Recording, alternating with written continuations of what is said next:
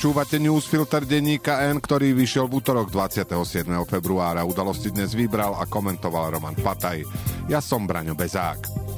Dnes 4 pozorovania z Ficovej cesty do Prahy, o tom, že Slovensko dráždi rozpočtového hada bosou nohou a že Pellegrini sa chce premlčať do prezidentského paláca. Je to racionálne, ale zbabelé.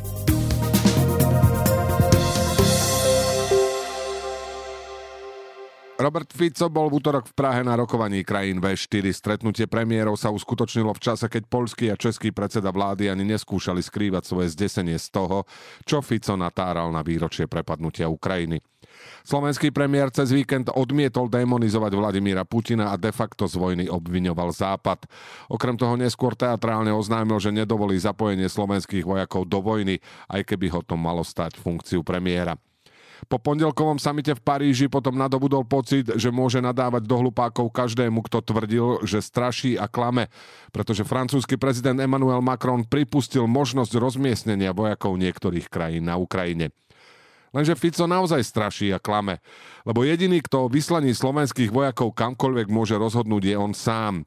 Macronovo vyhlásenie je však naozaj prekvapujúce a v tejto veci mal Fico pravdu. Macron naozaj hovoril o možnosti poslať bilaterálne na Ukrajinu vojakov.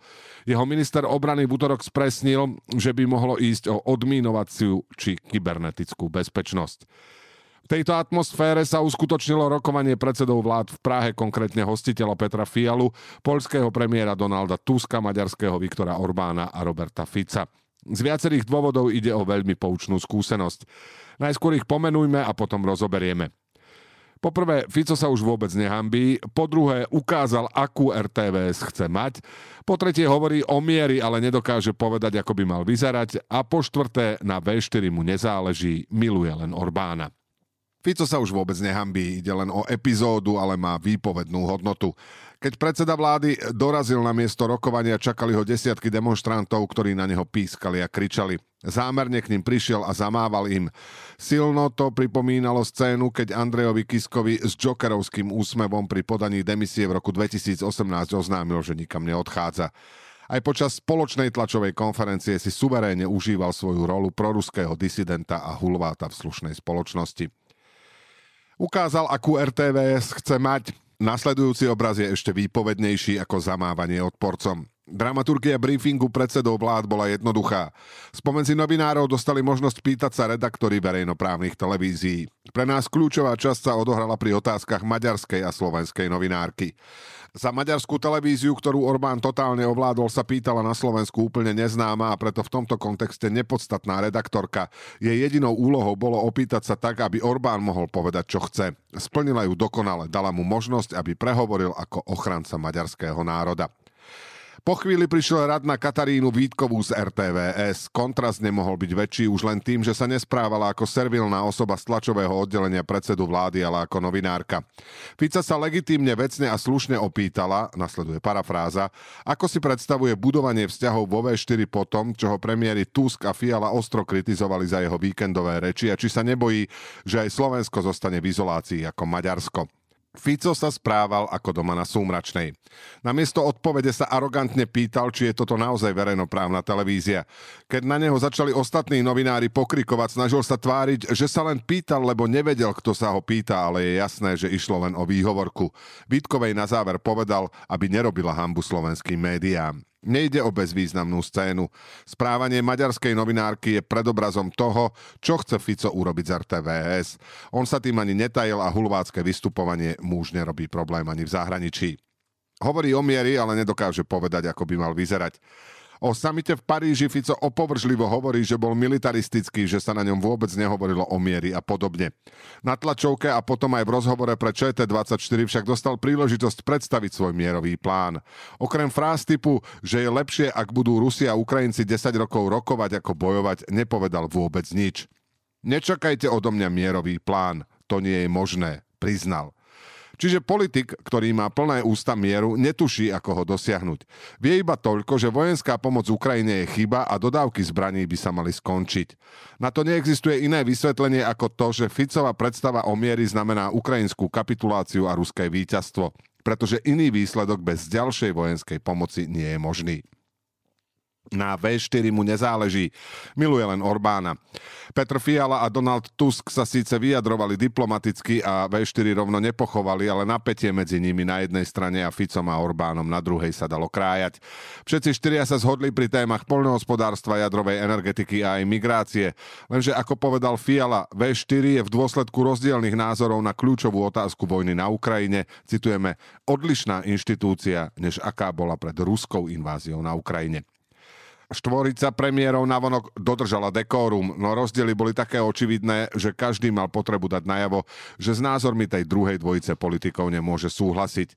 Vynikol v tom Donald Tusk, bol veľmi presný, keď o vojne Ruska proti Ukrajine povedal, že keď je reč o tom, kto je obeť a kto agresor, tak v tejto veci nie je priestor na pochybnosti.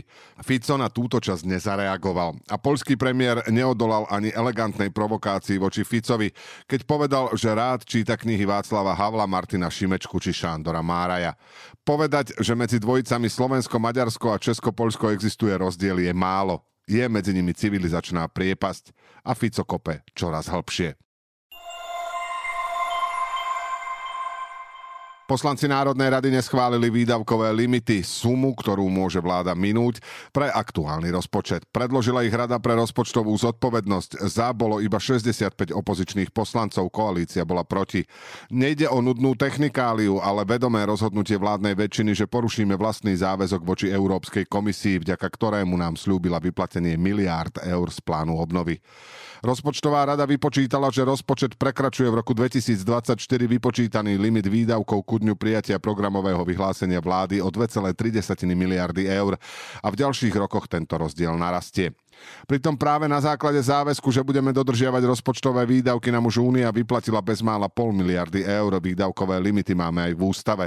Bývalá vicepremiérka Lívia Vašáková opakovane upozorňuje, že ak vláda nezosúladí rozpočet s limitmi, Slovensko príde o časť peňazí z plánu obnovy. Tie potom budú chýbať napríklad pri plánovanej výstavbe a obnove nemocníc a ďalších modernizačných projektoch. Ak by peniaze z Únie neprišli, vláda by buď musela hľadať iné zdroje, alebo, a to je pravdepodobnejšie, by z nich nič nebolo. Ministerstvo financií Ladislava Kamenického sa snaží Úniu uchlácholiť sľubom, že sa budeme riadiť výdavkovými limitmi, ktoré pre členské štáty pripravuje ona. Lenže poprvé, miliardy z plánu obnovy sa viažú na náš sľub, naše výdavkové limity.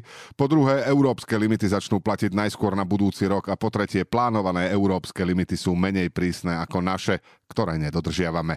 Takže opäť, toto nie je bezvýznamný detail, ale vedomé rozhodnutie vlády, že Slovensko nedodrží vlastný sľub. Výsledkom okrem prepadnutia pomoci môže byť ďalšie zhoršovanie názoru našich veriteľov. Televízia aj verejnoprávny rozhlas už majú termíny diskusí prezidentských kandidátov pred prvým kolom volieb. Spomedzi dvoch favoritov len Ivan Korčok potvrdil, že príde všade, kam ho pozvú a kde mu to umožní čas. Z toho sa dá vyvodiť, že bude vo všetkých televíziách aj v rozhlase. Korčok potrebuje byť videný a počutý, preto sa nič iné ani nedalo čakať. Naopak Peter Pellegrini avizoval, že zmysel televíznej debaty vidí len pred druhým kolom. Korčok to komentuje tak, že Pellegrini mu diskusie nevyhovujú, lebo by možno musel povedať aj nejaký názor. Dá sa súhlasiť, že Pellegrini mu diskusie nevyhovujú, alebo presnejšie, ich nepotrebuje. Lenže je sporné, či je dôvodom to, že by počas nich musel povedať, čo si myslí. Pellegrini je totiž typ politika, pre ktorého je typické prázdne mlátenie slamy aj vtedy, keď sa v diskusii objaví. Nevyjadriť sa, alebo skôr utajiť svoj názor je totiž jeho motom v politike a ide mu to tak dobre, že aj keby bol v televízii s Korčokom v očiach svojej cieľovej skupiny, by mu to neublížilo, ani keby zazraz nič nepovedal. Veď je zvyknutá. Tieto voľby chce predseda Hlasu jednoducho vyhrať svojím tradičným spôsobom. Novinka je v tom, že absencia guráže v jeho prípade dosiahla štádium, keď je jeho volebnou stratégiou namiesto hlasného nič nehovorenia v televízii iba obyčajné nič nehovorenie. A teraz ešte správy jednou vetou. Ústavný súd spojil 3 podania k novele trestného zákona na spoločné konanie. Urobil tak počas neverejného zasadnutia pléna. To pritom zvykne zasadať až v stredu. Francúzsko by podľa ministra zahraničia Stéphana Séjourného svojich vojakov na Ukrajinu neposlalo bojovať s ruskými silami, ale plnili by špecifické úlohy ako odmínovanie, zabezpečenie ukrajinskej kyberbezpečnosti alebo výpomoc s výrobou zbraní na mieste. Na východe Slovenska bude 11. apríla spoločné rokovanie slovenskej a ukrajinskej vlády. Na samite V4 v Prahe to oznámil Robert Fico. Poslanec za SNS Peter Kotlár bude poslancom vysvetľovať svoje podnikanie, hrozí mu pokuta 6 platov. Splnomocnenec vlády, ktorý preberuje manažovanie pandémie, podľa predsedníčky parlamentného výboru Veroniky Remišovej porušil ústavný zákon. Parlament neprijal návrh Vladimíry Marcinkovej, aby mal detský pacient nárok na sprievod rodiča v nemocnici. Poslankyňa kritizovala koaličných poslancov Hlasu, Smeru a SNS, ktorí novelu nepodporili. Bož pri Prešove končí s výrobou motorov pre elektrobicykle. Pracuje tam 400 ľudí, píše Index. Nemecká firma nepotvrdila, že dôvodom je politika Roberta Fica a Petra Pellegriniho, ako to naznačoval bývalý premiér Eduard Heger. Ministerstvo dopravy predložilo nový návrh, ktorým chce pre štát získavať pomoc zasahovať do ciest v mestách. Samosprávy by museli pri zmenách značiek rešpektovať stanovisko dopravných inšpektorátov, odvolať by sa mohli len na ministerstvo vnútra. Udalosti do dnešného newsfiltra vybral a komentoval Roman Pataj a na záver posledné slovo odo mňa. V januári 2022 podpredseda Blaha v súvislosti s obranou zmluvou strašil: povedzme si to na rovinu, navozia sem jadrové zbrane. V apríli 2022 Fico strašil, že sankcie voči Ruskej federácii v podobe zastavenia tokov plynu z Ruska môžu viesť ku katastrofálnym ekonomickým dôsledkom v rámci celej Európy. Aj v marci minulého roka predseda Smeru strašil, že možnosť sfalšovania výsledkov parlamentných volieb je eminentná. Aktuálne predseda vlády opäť straší, tentoraz nasadením slovenských vojakov na Ukrajine. Aj by sa chcelo napísať, že Smer je strašiak do Maku. Akurát to by bolo urážkou tohto užitočného nástroja, veď Mak i hrozba v podobe vtákov sú skutočné. Takže presnejšie je, že Smer je strašiak do Maku, akurát stojaci uprostred parkoviska. Do počutia zajtra.